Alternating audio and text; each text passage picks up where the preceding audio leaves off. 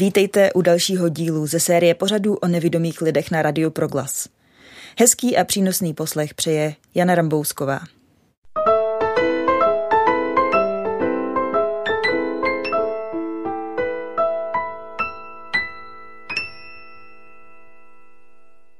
Tentokrát si budeme povídat s Lukášem Hosnédlem, vývojářem a konzultantem přístupnosti webů. Lukáš je od narození zcela nevidomý a stejně tak jako s některými dalšími hosty jiných dílů této série pořadů se už nějakou dobu osobně známe. Lukáši, tak vítej u nás v pražském studiu Radia Proglas. Ahoj, eh, děkuji za pozvání a zdravím je posluchače. V dnešní době už se bez internetu jen těžko obejdeme a tak mě zajímá, jaké to je pro nevědomého, když si zapne počítač. Co musíš prakticky udělat, na co třeba zmáčknout, jak na počítači pracuješ? Můžeš to popsat mm-hmm. nějak pro lidi, kteří o tom nikdy nic neslyšeli? Uh, já si nemůžu odpustit takový vtípek, takový rýpnutí, že pro nevědomého zapnout počítač je úplně normální, protože vlastně já jsem, já jsem neviděl nikdy, na rozdíl od řady jiných lidí, kteří třeba přišli o zrak až teprve v průběhu života, takže proto, jo, proto si dělám tady tu legrácku, že pro mě to je úplně normální, že jakoby ten způsob, který budu popisovat, protože jsem nikdy žádný jiný jakoby nepoznal, takže nemám s čím srovnávat. Nepoužívám myš, což asi dává smysl, ale radši to řeknu. Všechno je jenom z klávesnice, jenom jenom prostě klávesové zkratky na všechno. Eh, můj počítač mám nastavený tak, že když ho zapnu, tak skutečně už hned ve chvíli, kdy to po mně chce zadat heslo, přihlásit se, tak program, který tam mám nainstalovaný, mi to začne vlastně číst, jakoby umělým hlasem, dalo by se říct robotickým hlasem do ucha, prostě začne číst text, který se objevuje na obrazovce. Takže já vím, že jsem na té obrazovce, kde mám zadat heslo. Normálně píšu na klasický klávesnici normálního počítače všemi deseti. Mm-hmm. V podstatě, co je na obrazovce, pokud je to aspoň nějaký text, není to třeba, když je to jenom obrázek, tak to řekne jenom obrázek, protože bez toho, že bych složitě využíval dnešní možnosti umělé inteligence, které jsou, tak grafiku to mi vlastně popsat nebo přečíst nedokáže. Musí tam být aspoň nějaká informace v textové podobě. Ale pokud je, tak teda cokoliv na té obrazovce mi to takhle dokáže přečíst a já všechno ovládám klávesovými zkratkama. I to, co chci udělat, když chci kliknout na něco, nebo já otevří stránku v prohlížeči, tak musím na ploše najít tu ikonu toho prohlížeče, buď jakoby šipkama kurzorovýma nebo klávesou tabulátor, eh, klávesovými prostě zkratkami, enterem to aktivovat, jo, napsat adresu stránky a tak dále. A to ovládání je stejně jako kdyby vidící člověk z jakýkoliv důvodu preferoval klávesnici a ne myš, jenom navíc k tomu ještě eh, se přidává opravdu desítky a desítky dalších klávesových zkratek navíc, který jsou toho čtecího programu. Vlastně komunikuju s tím čtecím programem. Zkratkou mu řeknu, aby mi přečet název toho okna, v kterým zrovna teď jsem, nebo já nevím, kolik je hodin, nebo poslední věc, kterou přečet naposledy, tak aby zopakoval, pokud jsem ji třeba přeslechl a, a tak dále. Opravdu spousta zkratek, který je potřeba se učit a zabere to, zabere to čas. Mm-hmm. Jak je to třeba s mobilem, s dotykovým mobilem? Mm. Já mhm. právě dříve jsem slyšela, že dotykové mobily jsou pro nevědomé lidi dost komplikovaná záležitost, ale pravděpodobně už se to taky změnilo, už to asi bude na jiné úrovni. Jak to teda funguje? Je to dvousečná záležitost a mm-hmm.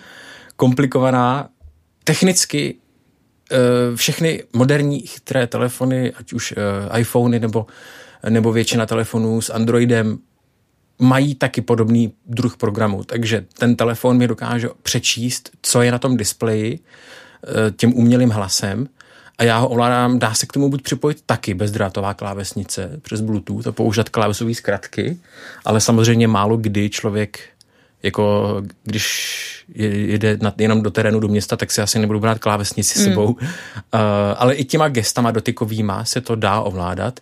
Ono se tomu změní vlastně ovládání. Mm-hmm. Oproti tomu, když to ovládá vidící člověk. Když zapnu ten čtecí program v tom telefonu a něčeho se dotknu, tak ono to nejdřív jenom přečte, co to je. Vlastně čeho jsem se to vlastně dotknul. Jo? Protože kdyby se to rovnou otevřelo, nebo rovnou by se na to kliklo, tak já bych vlastně nikdy neměl možnost zjistit nejdřív, než na něco kliknu, tak na co vlastně chci kliknout.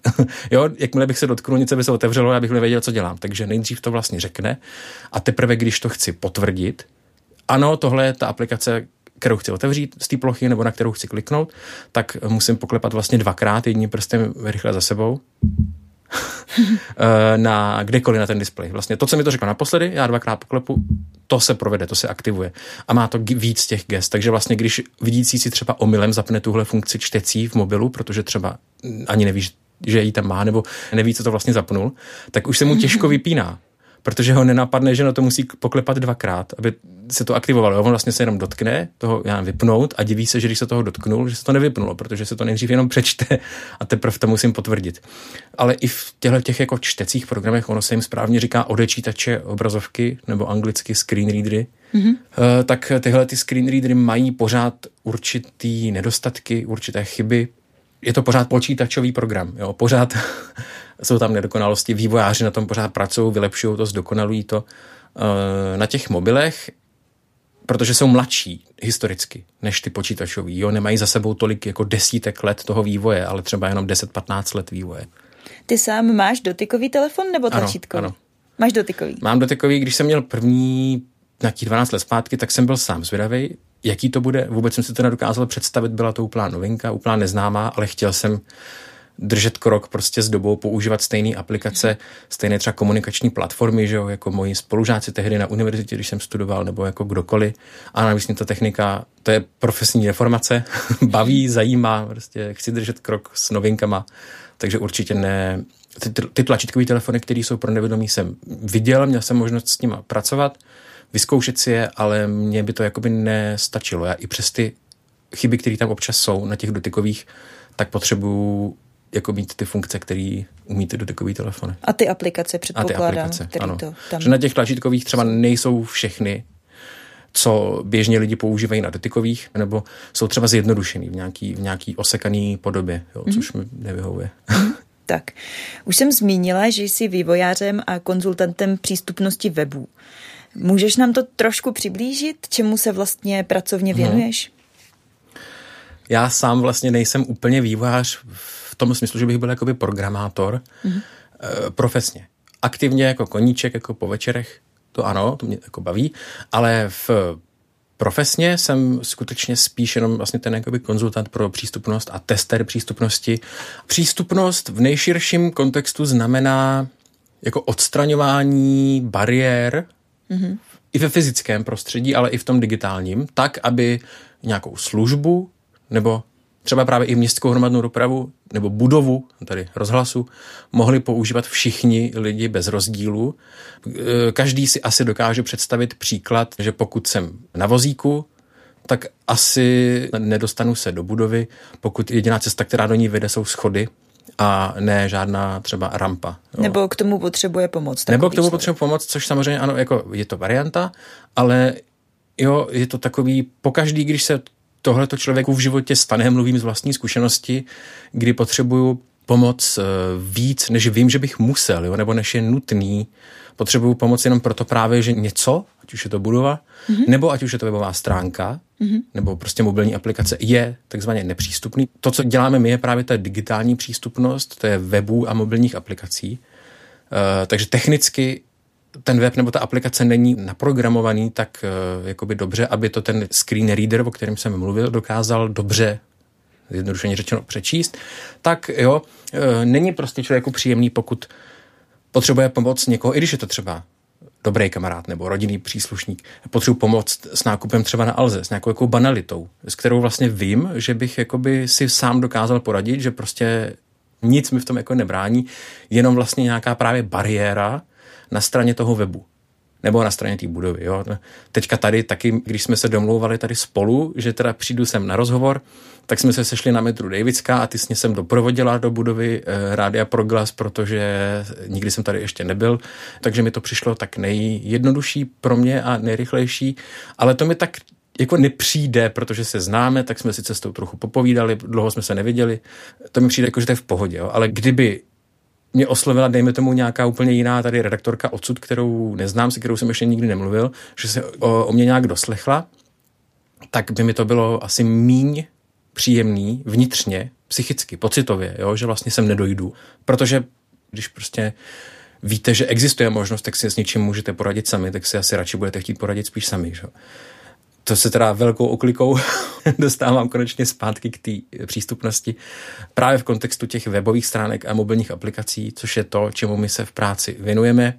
My máme know-how a technické znalosti a vlastně i teda odbornou uh, kvalifikaci na to, že dokážeme vývojářům webu poradit. Ona už teď existuje i evropská směrnice o přístupnosti webu od roku 2020, ale i česká, český zákon o přístupnosti, teďka z hlavy nevím číslo, ale z roku 2019, který určuje, že všechny weby uh, státních organizací, organizací veřejné zprávy, veřejného sektoru, mm-hmm. školy, úřady, knihovny, obecní nebo městské, mají být jako přístupné, jo, ale realita samozřejmě často bývá jako jiná.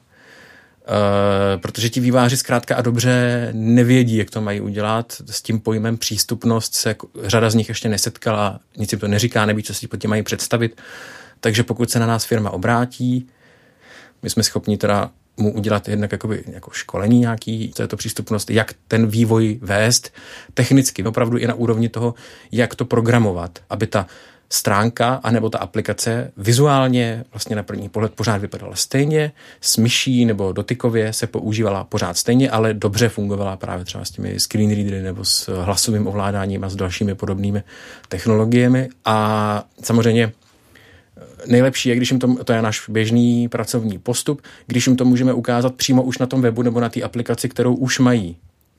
Uh, můžu určitě jmenovat, protože to je už zveřejněno, že jsme třeba za poslední roky spolupracovali a myslím, že velmi úspěšně, i třeba s českým rozhlasem a s českou televizí, jo, mm. kdy v případě obou těchto těch veřejnoprávních uh, médií jsme pomohli zpřístupnit jejich samotné weby i aplikace. Takže v případě České televize i vysílání, v případě Českého rozhlasu můj rozhlas mm-hmm. a i rozhlas. Můj rozhlas je vlastně na poslech rádia, i rozhlas je spravodajský server. Mm-hmm. Jo, jo, mm-hmm. tak na obou těch aplikacích jsme jakoby pracovali. Ono to někdy trvá opravdu třeba roky, protože jedna věc je tím vývářům to jako vysvětlit, vůbec je přesvědčit, že je to dobrá věc a že je to nebude stát o moc víc ani peněz, ani zdrojů, ani času a že v dlouhodob, dlouhodobého hlediska je to pro ně vlastně spíš jako investice do budoucna. A druhá potom ale věc je, když teda my jsme jim něco takhle předali třeba jim otestovali ten web nebo tu aplikaci, kterou už měli a dali jsme jim k tomu nějakou zpětnou vazbu, tak čím větší korporace, tím samozřejmě díl někdy trvá, než to probublá tou strukturou té společnosti od managementu, až opravdu k těm, kteří sedí za tou klávesnicí a píšou ten zdrojový kód a dělají ten web. Takže jako někdy to trvá, ale kde je, říká se, Ono se to teda neříká česky, ale říká se, kde je, ano, ano. Teď už se to říká i v češtině, no. On je to anglicismus, ale říká se to. A já věřím, že to je pravda. Když Znám to česky. I když to trvá dlouho, tak eh, jako to stojí za to, pokud ten zájem fakt je. Mm-hmm. A my si teď pustíme písničku.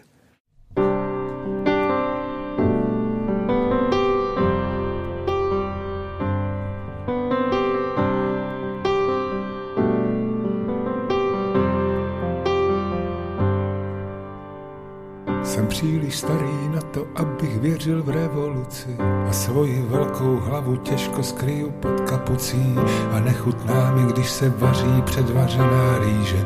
V náprsní kapse nosí ventinol na potíže. Jak to tak vidím, asi těžko projdu uchem jehly, ale sem běhám tak, aby mě vlci nedoběhli. A kdyby se někdo z vás na anděla ptal, tak mám jizvu na rtu když při mě stál.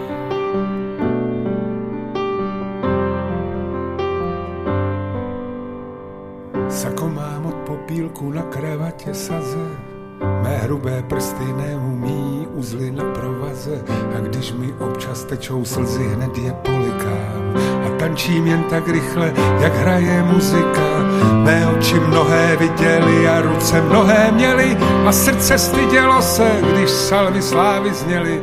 A kdyby se někdo z vás na anděla ptal, tak mám zvu na rtu, když při mě stál.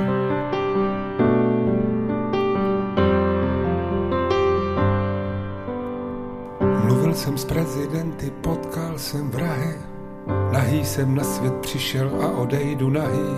V patnácti viděl jsem, jak kolem jeli ruské tanky a v padesáti nechával si věštit od cikánky a dříve, než mě přijme svatý Petr u komise básníkům české země, chtěl bych uklonit se a kdyby se někdo z vás na anděla ptal, tak mám zvu na rtu, když při mě stál.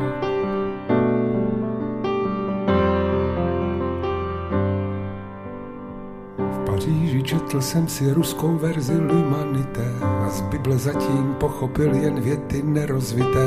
V New Yorku chyt jsem koutek od plastových lžiček, ale nejlepší káva je v Hypernově u rybiček. Trumfové eso v mariáži hážu do talónu a chtěl bych vidět baník, jak poráží Barcelonu. A kdyby se někdo z vás na anděla ptal, tak mám zvu na rtu, když při mě stál.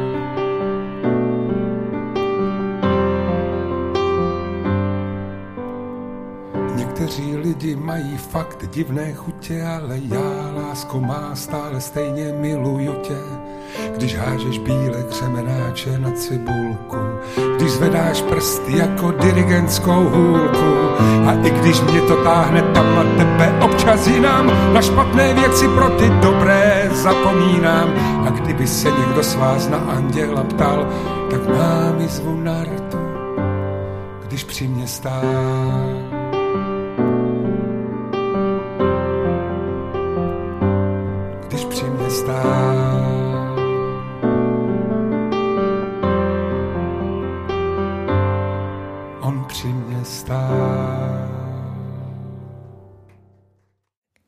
Na Radio Proglas posloucháte rozhovor s Lukášem Hosnedlem o přístupnosti webů. My jsme se před chviličkou bavili, Luky, co vlastně děláš, co obnáší tvoje práce, tak abych to tak nějak laicky zhrnula. Dalo by se říct, že pomáháš nevědomým lidem v samostatnosti, v online prostoru. To znamená, aby si mohli třeba zaplatit něco přes internetové bankovnictví, aby si mohli elektronicky podat daňové přiznání, objednat si pojištění do zahraničí. To všechno můžete samostatně udělat? Je to už možná několik let, ale mm-hmm. právě někdy s většími či menšími problémy a dost často platí, že člověk musí být skutečně velmi pokročilý uživatel a jako technicky zaměřený, aby právě překonal, když některý ten web, pojišťovna nebo e-shop nebo banka má v té přístupnosti technické problémy, což běžný uživatel, když si představíme nevědomího, který třeba, dejme tomu, přišel o zrak jako nedávno teprve a zvyká si na to, tak velmi často takovýhle nějaký web nebo aplikace, který tu přístupnost nemá ideální, tak ho odradí toho uživatele, nebude si s tím umět poradit. Mm-hmm. To je ta naš, naše hlavní snaha, aby to mělo opravdu dopad v praxi, v tom, že těm uživatelům nám nevědomým, zrakově handicapovaným se ta práce s těma webama, s těma aplikacemi jako zlepší. Mm-hmm. Prozradíš taky nám a posluchačům, se kterými společnostmi, organizacemi si už kromě rozhlasu a české televize spolupracoval? Určitě, eh, teď nevím, kolik si jich eh, vybavím teďka tady z hlavy, ale bylo jich, byla jich celá řada. Teď aktuálně je to e-shop uh, doktora Maxe. Mm-hmm. Dělali jsme celou řadu veřejných knihoven, Někdo by si mohl říct, proč teda jako nevědomí a veřejné knihovny, ale protože je řada už nevědomých rodičů a třeba jejich děti, že jo, nebo rodinní příslušníci chodí ano. do knihovny a teď mu zavolá syn, jo, prostě máme dneska, prosím tě, jsme ve škole díl, já bych potřeboval půjčit eh, tuhletu a tuhletu knížku, rezervovala bys mi, jo, za rezervu. Tak mu řekne večer, promiň, Jiříku, já jsem ti to nemohla zarezervovat, protože to nebylo přístupný, protože hmm. mi to nemluvilo. Hmm. Jo? Hmm. uh, spolupracovali jsme s Českou spořitelnou, s Komerční bankou, s Monetou, Oslovujeme O2, Vodafone, tam je to ve fázi komunikace, takže tyhle ty vlastně i telefonní operátory a internet, poskytovatelé internetu, um, samotnou uh, Masarykovou univerzitu, weby a její aplikace řešíme. Já jsem zaměstnancem Masarykové univerzity a spolupracujeme teď aktuálně zase se společností SCIO, která mm-hmm. vytváří SCIO testy právě i v online podobě, mm-hmm. tak aby ty taky byly přístupný. Um, formuláře vlastně pro sčítání obyvatel domu a bytu, nebo jak se to jmenuje celým oficiálním názvem, ta mm-hmm. akce, která probíhala právě, že totiž naposledy, pokud si dobře vzpomínám, tak probíhala za, za covidu, v době vlastně největší vlny pandemie. Proto to probíhalo jakoby hlavně online a to byl impuls, který je vedl k tomu, aby skutečně předtím, než se ten formulář teda na to, na to sčítání spustil do ostrého provozu, tak aby se to stihlo dotáhnout do jako podoby, která je přístupná, která je dobře použitelná. Řešili jsme i třeba volební kalkulačku, skutečně řadu, řadu subjektů, i, i třeba jako menších, ale kdokoliv, kdo má zájem, aby jeho teda web nebo jeho nějaká digitální služba, aplikace nedávala uživatelem, teda uživatelům bariéry, tak když se na nás obrátí, samozřejmě budeme rádi a rádi nabídneme svoji konzultaci, protože jsme tady od toho. Mm-hmm. No pojďme se teďka na chviličku dotknout toho, jak jsem tě uvedla jako vývojáře. Ty jsi mě potom prozradil, že se tomu věnuješ spíše volnočasově. Tak eh, co to obnáší? Eh, ovládáš třeba programování? Umíš naprogramovat nějakou hru pro nevidomé?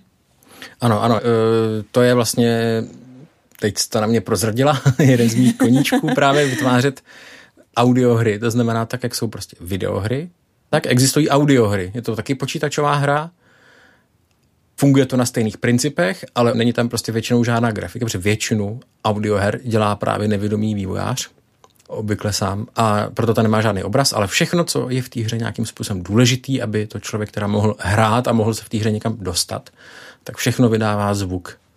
Předměty, který se dají sbírat, já nevím, dveře do dalších míst, nebo když je to hra s nepřáteli, tak nepřátelé, všechno podstatný, co potřebuji vědět, kde se vyskytuje v té hře, tak vydává zvuk.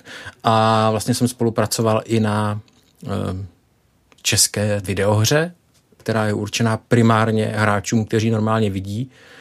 Ta hra vyšla v říjnu 2021 je to od českého výváře Petra Kubíčka, který si teda říká jako Kubi Games, je to solo vývojář, nezávislý vývojář.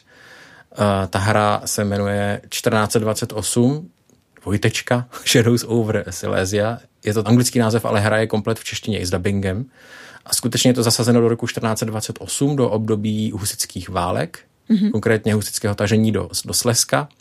Vyskytují se tam skutečné reálné historické postavy a historické události a je to teda hra založená hodně na příběhu, na těch dialozích a s tím vývářem, když jsme se právě dostali do kontaktu, tak eh, ho zaujala ta myšlenka, že i nevědomí jako rádi někdy hrajou počítačové hry a rádi by hráli víc, protože takových her, který si můžeme zahrát, moc není. Třeba takový filmy, médium, který je primárně založený na vizuálním věmu a dneska už není vůbec žádný problém. Existuje řada filmů s takzvaným zvukovým popisem nebo audio popisem, audio description se tomu mm-hmm. říká v angličtině, kdy vlastně nevědomý člověk poslouchá a v místech, kde postavy, kde herci nic zrovna neříkají, ale děje se něco vizuálně, tak v takovýchhle vlastně hluchých místech bez dialogu jiný člověk, jiný mluvčí než ty herci načetl další zvukovou stopu. To znamená, tam, kde jsou, nejsou dialogy, tak my to třeba, tak my slyšíme, já nevím, kozák eh, přichází do kanceláře, naštvaně praští obálkou mm-hmm na stůl mezi hromadu dalších papírů, které už se mu vrší až ke stropu. Jo, já nevím. Jakoby vypravěč. Zazvoní mu telefon. Vlastně jakoby vypravěč, mm-hmm. skutečně popis toho, co teda říkám. Buď nikdo nic neříká, nebo to není slyšet, nebo není jasný. Jo, abych slyšel nějakou ránu, že praštil s něčím, ale nevím, kdo s čím praštil a kam a proč. Mm-hmm. Takže uh, v takových místech je tam skutečně takovýhle slovní verbální popis, co se teda děje. A když není problém sledovat filmy, a užít si to a třeba s kamarády, jo, si prostě pustit film jako v je to úplně jako v pohodě. Tak vlastně proč ne i hry? Jo, když ty možnosti jsou, jde to, jde to technicky a může to dávat smysl. Může, může si to i poslepu, i videohru si můžu užít, když je dobře udělaná, když počítá s tou přístupností, můžu z ní mít téměř to též, to ten vidící hráč. Tak jenom proto, že ty výváři neví, že vlastně něco takového jde udělat, anebo že existují uživatelé, kteří by si tu jeho hru rádi zahráli, tak jenom protože to neví, těch takových her není jako víc. Je to forma takový jako když si vezmeme pasivní formy zábavy, tak tohle je podle mě mezi těmi pasivními jedna z těch přece jen o, o něco aktivnějších. Jako. Mm-hmm. Takže ty vlastně umíš programovat, umíš naprogramovat hru, umíš pomoci se zpřístupněním mm-hmm. webů a prozradíš nám, mm, kde jsi se to vlastně všechno naučil? Doma po večerech po škole když jsem neměl co na práci a měl jsem málo kamarádů. Takže tak jsi jsem... nestudoval žádnou programátorskou uh, školu? Ne, ne, ne, ne. Vlastně Opravdu, nikdy... to je čistě tvoje samostudium. Ano, uh, protože mě to celý život zajímalo, ale protože jo, já jsem, já jsem vždycky nesnášel, když mi někdo říkal, že něco nejde. proto mě už od, od malinka, když jsem se učil dělat, pracovat s počítačem, tenkrát ani chytrý telefony ještě nebyly, takže i na to čtení knih třeba, jo, do školy, psát úkoly, všechno. Um, komunikovat s lidmi. Psát maily. Psát maily, jo, takovýhle základní vlastně věci. Tehdy jsem vůbec jako ne, nepomýšlel na to, že budu nějaký programátor nebo vývojář nebo konzultant přístupnosti, tak už tehdy, když prostě něco jako, já nevím, nešlo, nebo mně to nefungovalo, nebo jsem něčemu nerozuměl, nebo ten program to prostě nedokázal přečíst, tak mě to samozřejmě pochopitelně iritovalo a zároveň mě ty počítače jakoby bavily a zajímaly od, opravdu od dětství, když jsem se k ním dostal. Takže mě už tenkrát zajímalo, a, a jak to, že to ale nejde? A proč to nejde? A dá se udělat něco proto můžou právě třeba ty vývojáři tohohle toho webu, na kterým mi to nejde, můžou oni sami udělat něco pro to, aby to teda šlo líp. Tak já už jsem skutečně od druhého stupně základní školy nebo od střední školy, kdykoliv byl nějaký, někde nějaký problém nebo nějaká nejasnost a já jsem tomu nerozuměl, tak jsem si hledal zdroje tenkrát už na internetu, tenkrát už jako se s tím začínalo. Ono takovýchhle zdrojů k tomu tématu přístupnosti v češtině zatím je pořád hrozně málo. Proto kromě toho, že radíme těm vývářům, tak i často překládáme články, mm-hmm. ale zaměřený zprávy spíš na ty vývojáře jo, a na ty designery toho webu. Články o přístupnosti nebo nějaké online webináře. Včera jsme tlumočili konferenci s dvěma kolegama z týmu, která trvala od 9 do 5, takže pak jsem ještě, když konference skončila, tak jsem ještě od půl šestý hodinu a půl mluvil s vývojářem z Kanady, mm-hmm. se mhm. kterým teď pracujeme na nový audiohře společně. Jak se člověk naučí programovat hry? jak se naučí programovat hry. Jo? Jak se naučí programovat, tak to si asi někdo z vás, kdo je třeba taky, já nevím, technicky zaměřenější, nebo to si asi člověk představit dokáže. Prostě tak jako vidící, přečtu si nějaký jako tutoriál k tomu programování, který na tom internetu je. Programování se taky dost často učí tím, že sledují příklady. Jo? Někdo v tom daném programovacím jazyce, který se chce naučit, už někdo vytvořil něco, nějaký příklady, toho takzvaného zdrojového kódu, jak to prostě v tom jazyce vypadá. Eh, laicky řečeno, jak by se v tom jazyce řeklo, otevři okno na obrazovce, který se má jmenovat Moje supernová hra a napiš do něj Dobrý den, zdravím vás a zavři se. Mm-hmm. Tak pokud tyhle ty instrukce chci dá tomu programu, tak jak se to v tom, kterým programovacím jazyce řekne. Tak na tohle to existují různě jako tutoriály, právě i s těma příkladama toho kódu, toho zdrojového kódu, takže ten jazyk, jazyk jako takový se naučit dá. A jak se člověk naučí programovat konkrétně hry? Asi tím, že jich má dost odehráno sám. Mm-hmm. Už tuší, na jakých principech to jako funguje, Ehm, a že jsem teda se setkal s tím programováním v tom daném jazyce obecně a teď začnu přemýšlet o tom, aha, takže když já umím naprogramovat v tomhle jazyce nějaký program, já nevím, že jsem mi mal za 20 minut vypnout sám počítač, to jsem dělal jako vlastně taky na gymnáziu jen tak pro svoji potřebu, než jsem zjistil, že to jde, že, t- že Windows to umí mm-hmm. přes příkazový řádek, ale udělal jsem se takovouhle drobnůstku. Tak když vlastně mám na, odehraný nějaký hry a umím udělat takovouhle nějakou jednoduchou základní aplikaci, tak pak už to jenom zkusit v hlavě propojit, jo, jak docílit teda v tom programovacím jazyce toho, co se má stát v té hře, začít se to třeba zkoušet, začít si to zkoušet na malých uh, drobnostech, teď zjistím, že to nefunguje, že tady mám nějakou chybu, že to dělá něco jiného, než chci, takže zase zase moje filozofie. Jak to, že to nejde? Proč to nejde? Co můžu, co můžu udělat líp pro to, aby to šlo? Jo? A skutečně, když se chce člověk učit programovat hry, nejenom audiohry, ale obecně, tak je taková velmi obecně rozšířená praxe a dobrý doporučení začínat na něčem malinkým. Udělat si, já nevím, šibenici nebo hádání čísel, jo? takový to počítač si myslí číslo, já napíšu pět a on mi řekne, ne, je to vyšší nebo ne, je to nižší. Nebo ano, uhodl si. Začínat na takovýchhle úplných drobnostech, no, oko bere, jo, prostě takovýhle drobnosti a po, postupně pokračovat uh, k větším, větším úkolům herním. to by bylo asi další téma, tak teď si pustíme zase písničku.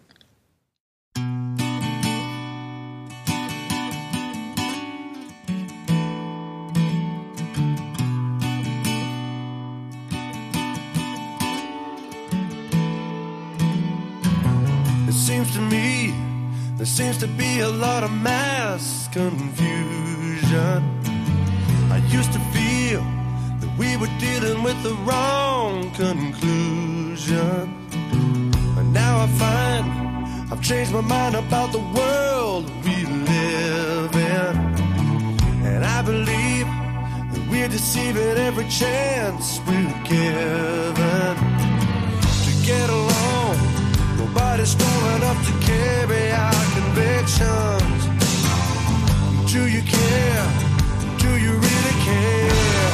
Ain't no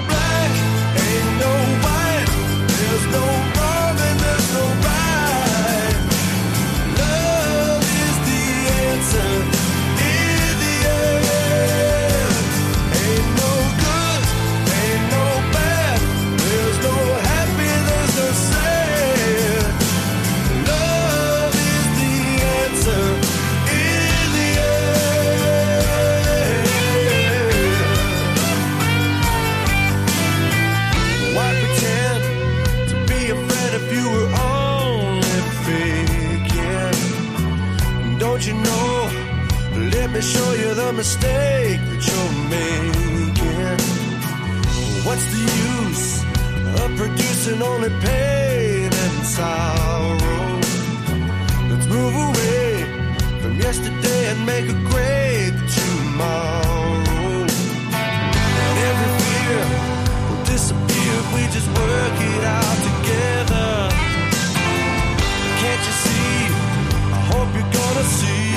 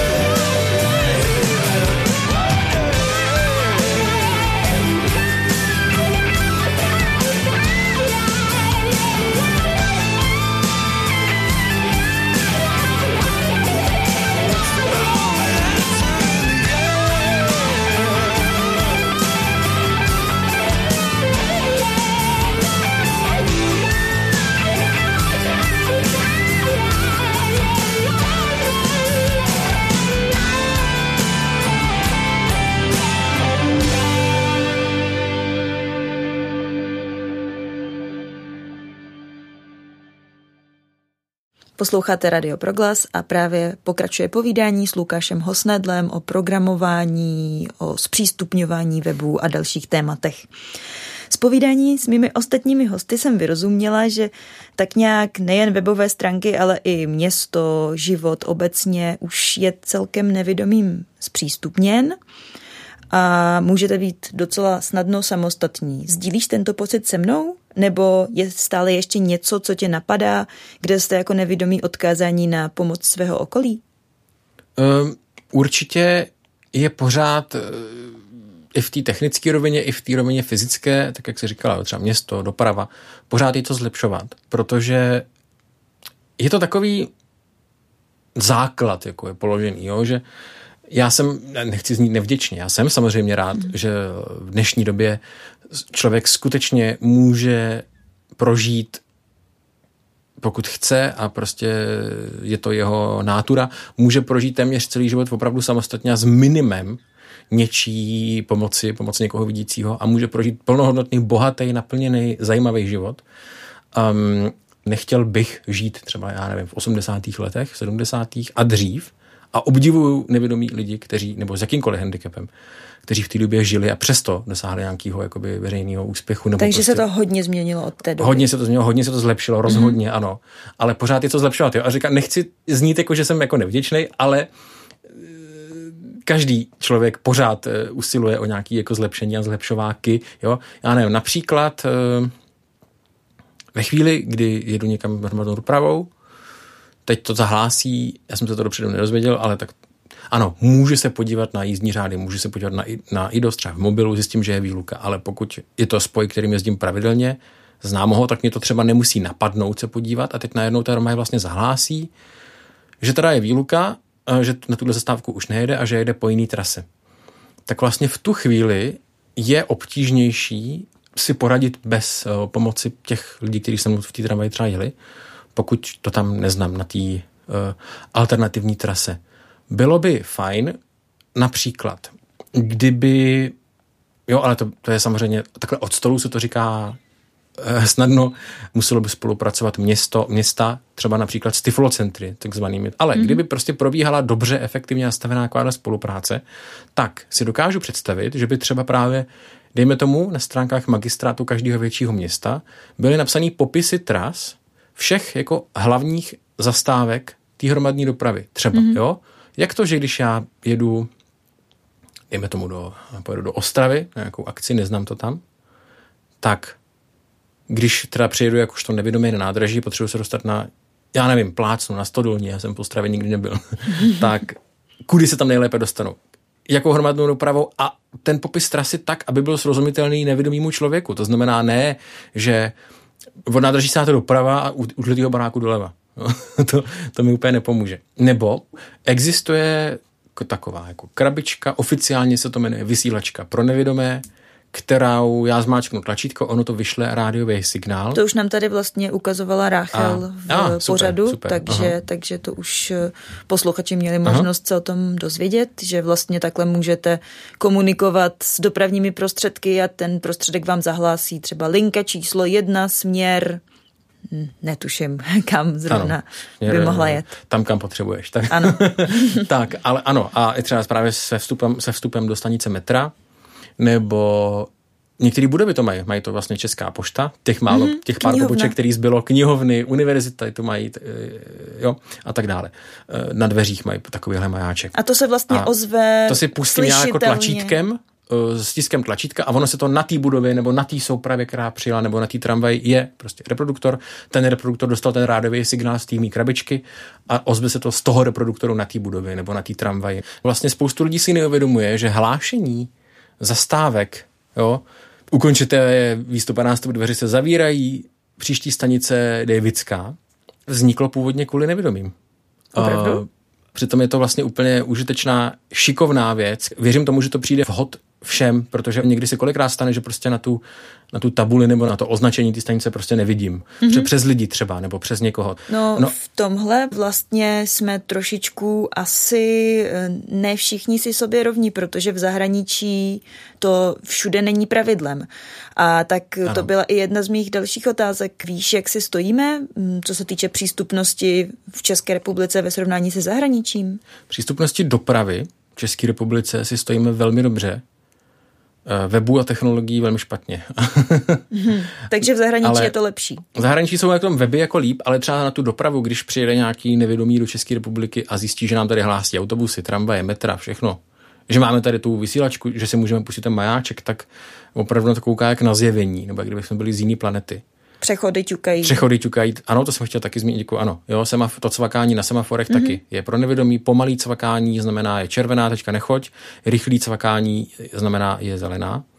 Schválně si to někdy toho někdy všimněte. Mm-hmm. a tak eh, tohle to taky neznají. A jeden z důvodů může být podle mě to, že v zemích zejména jako západní Evropy, kde přece jenom, co si budeme povídat, jako příjmy a životní úroveň jsou průměrně hm, trochu jinde a trochu asi jako výš než, než u nás, tak není vůbec žádná výjimka pro nevědomí jezdit jakoby všude taxíkem Mm-hmm. Protože tam přece neznám, je to úplně normální pro ně, přece to tam neznám, přece tam netrefím, tak jak se tam jinak dostanu?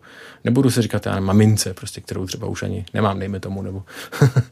um, dokonce myslím, že právě někdo mi říkal, že jsou země, kde tak jako u nás máme třeba průkaz ZTP lomeno P, kdy vlastně jízdní v hromadní dopravě mám teda jako zdarma, protože jo, kompenzace za to, že prostě auto si jako nevědomý asi nepořídím, tak eh, v některých zemích je prý úplně běžný, že vlastně oni místo toho, aby měli jízdný zdarma v té hromadní dopravě, tak mají každý měsíc nárok na několik jízd zdarma taxíkem. Mm-hmm. Uh, u nás prostě lidi i s handicapem tu hromadnou dopravu potřebují využívat a využívají podle mě daleko častěji, daleko víc než třeba lidi s handicapem v některých zemích zahraničí. Takže ta přístupnost dopravy už se řeší opravdu třeba 40-50 let a díky tomu eh, je takhle daleko, je na tom takhle dobře, je takhle vychytaná. Já jsem vlastně chtěl říct, eh, že třeba v Olomouci mají, jak jsou tyhle ty majáčky, jsme se bavili, mm-hmm. tak konkrétně v Olomouci mají právě takovýhle majáček i na zastávce, skutečně na té ceduli, na tom označníku tramvajových zastávek a autobusových zastávek.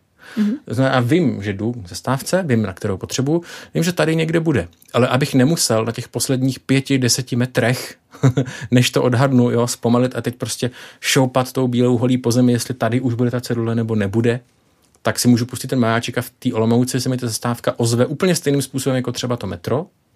Proč tohle není i v jiných městech, jo? Proč to není i prostě v Praze, v Brně, kdykoliv by to byla úplně tak námět na jako, zlepšení. Jako, no? Ano. Jaké jsou vlastně pracovní pozice pro nevidomé? Máš třeba ve svém okolí kamarády, kteří dělají také takové e, povolání zaměstnání jako ty, o kterým se běžně člověk nedoslechne nebo prostě neví, že něco takového vůbec existuje? Hrozně málo a obecně zaměstnanost mezi lidmi, kteří mají jakýkoliv fyzický nebo smyslový handicap, je, nebo teda spíš nezaměstnanost mezi těmi lidmi je jako hrozně vysoká. Mm-hmm.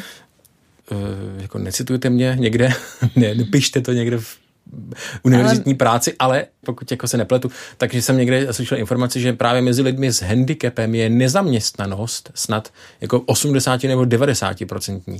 Mm-hmm. Je prostě nesmírně obtížný najít práci, jakoukoliv, protože zaměstnavatelé ještě do dneška pořád často mají obavy, nějaký předsudky, můžou se toho leknout. Řeknou si, je, on nevidí to, nevím, jak to on to bude dělat, nebo to asi nepůjde.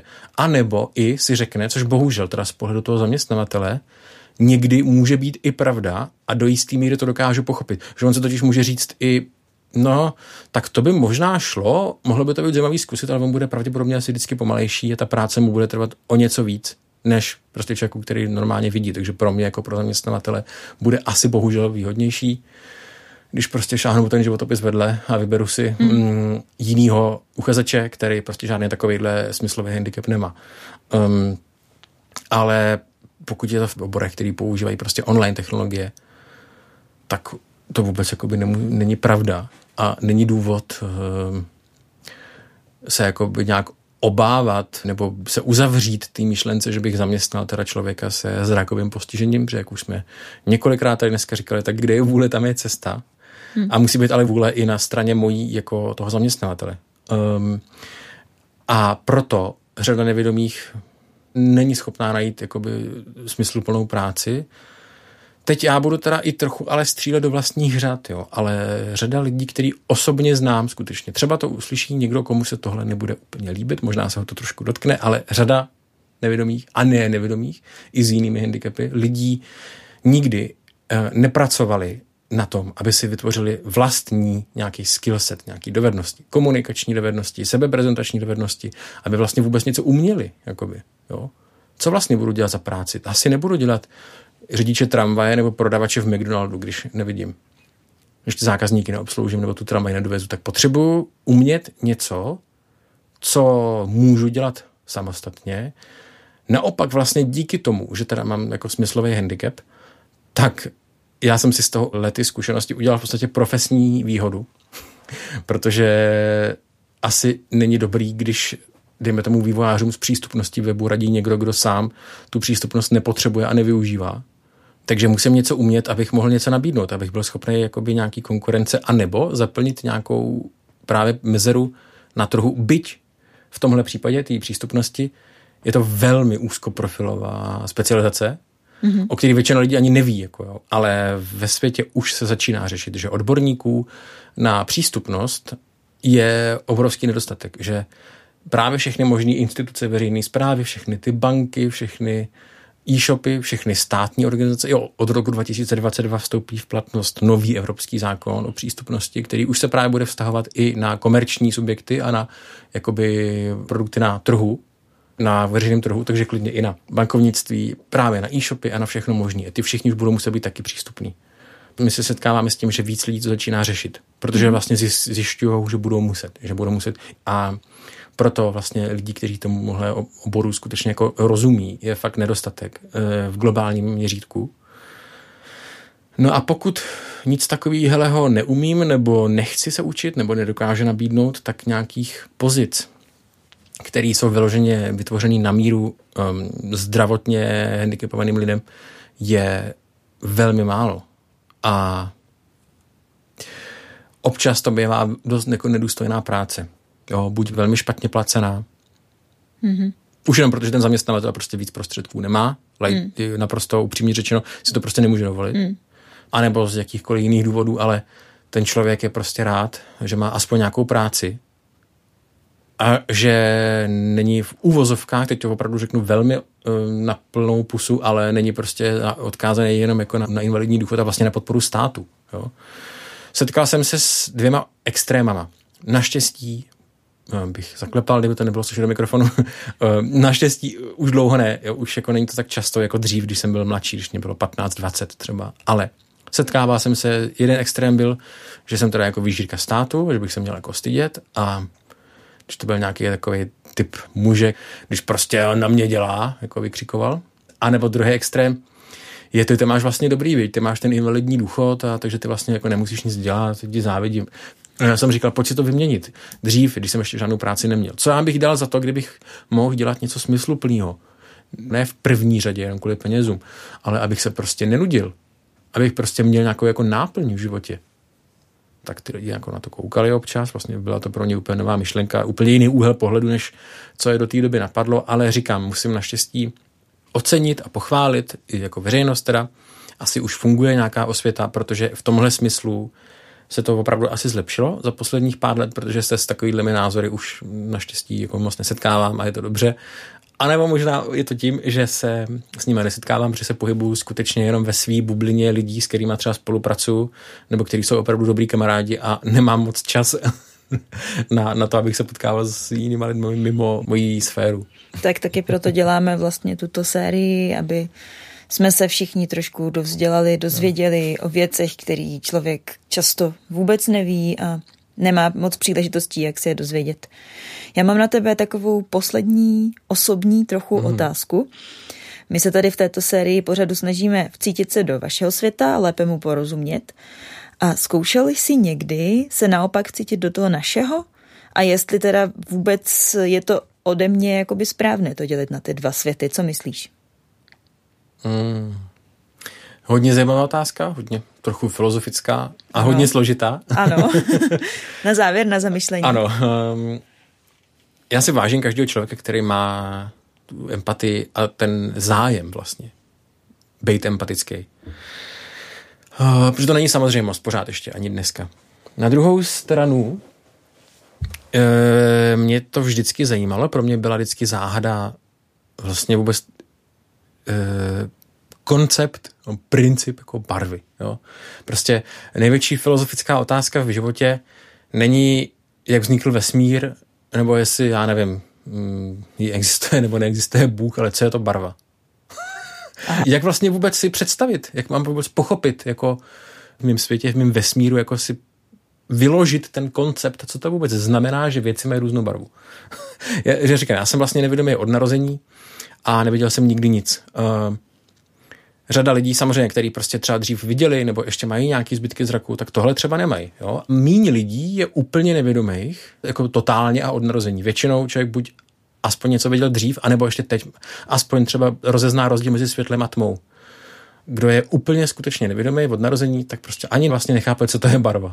Já bych jo? třeba a... zkusila ty barvy popsat jako, jako varianty pocitů, že prostě každá barva v člověku vzbuzuje trošku jiný vizuální věm, tak je to něco jako jako třeba různé styly hudby nebo různé pocity, smutek, radost, tak asi takhle nějak bych ty barvy popsala, akorát je to jakoby vizuální záležitost, Ur... ale v podstatě to má asi podobný účinek, si myslím. Určitě, určitě. Já jsem se setkal právě se spoustou více či méně dobrých vysvětlení. Tohle je jedno z těch nejlepších, jenomže pořád je to vlastně jako náhražka.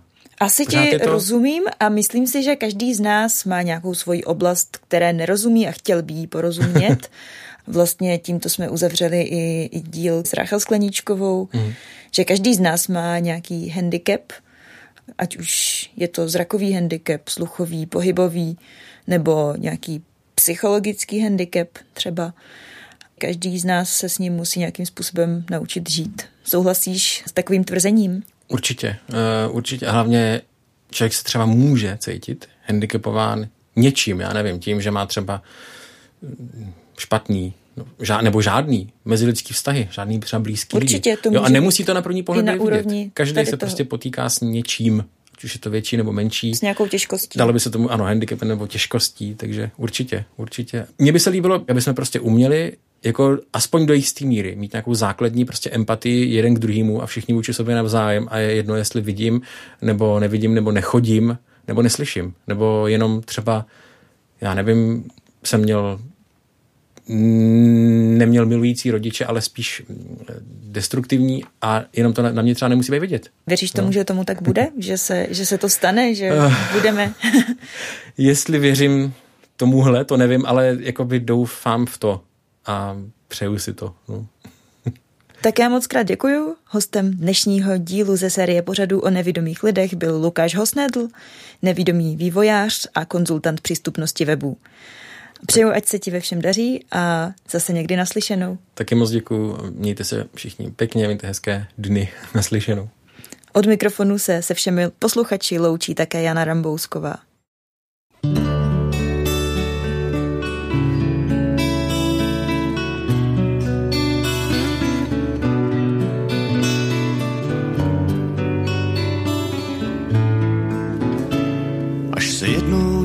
ztratíš, třeba v horách nebo v letních souhvězdích.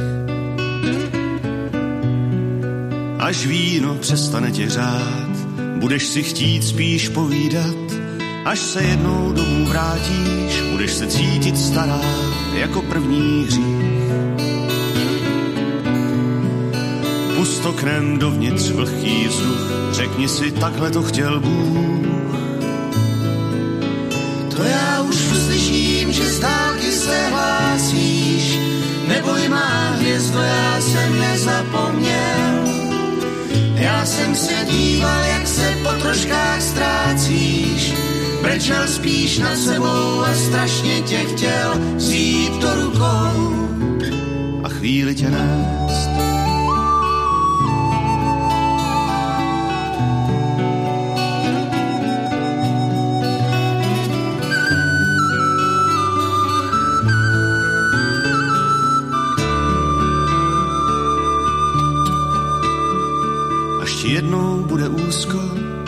Ze samoty, nebo jenom tak. Až začneš v labirintu cest, týdny a měsíce si plést, až ti vítr tvojí blůzkou jednou prožene chuť moře, možná pak.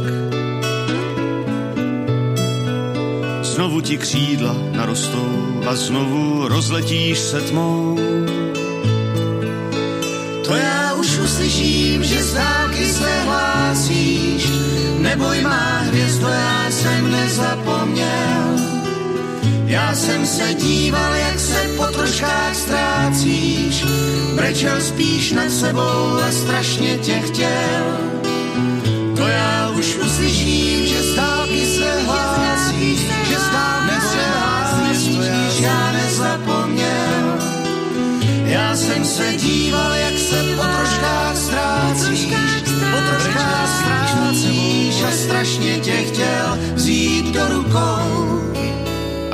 a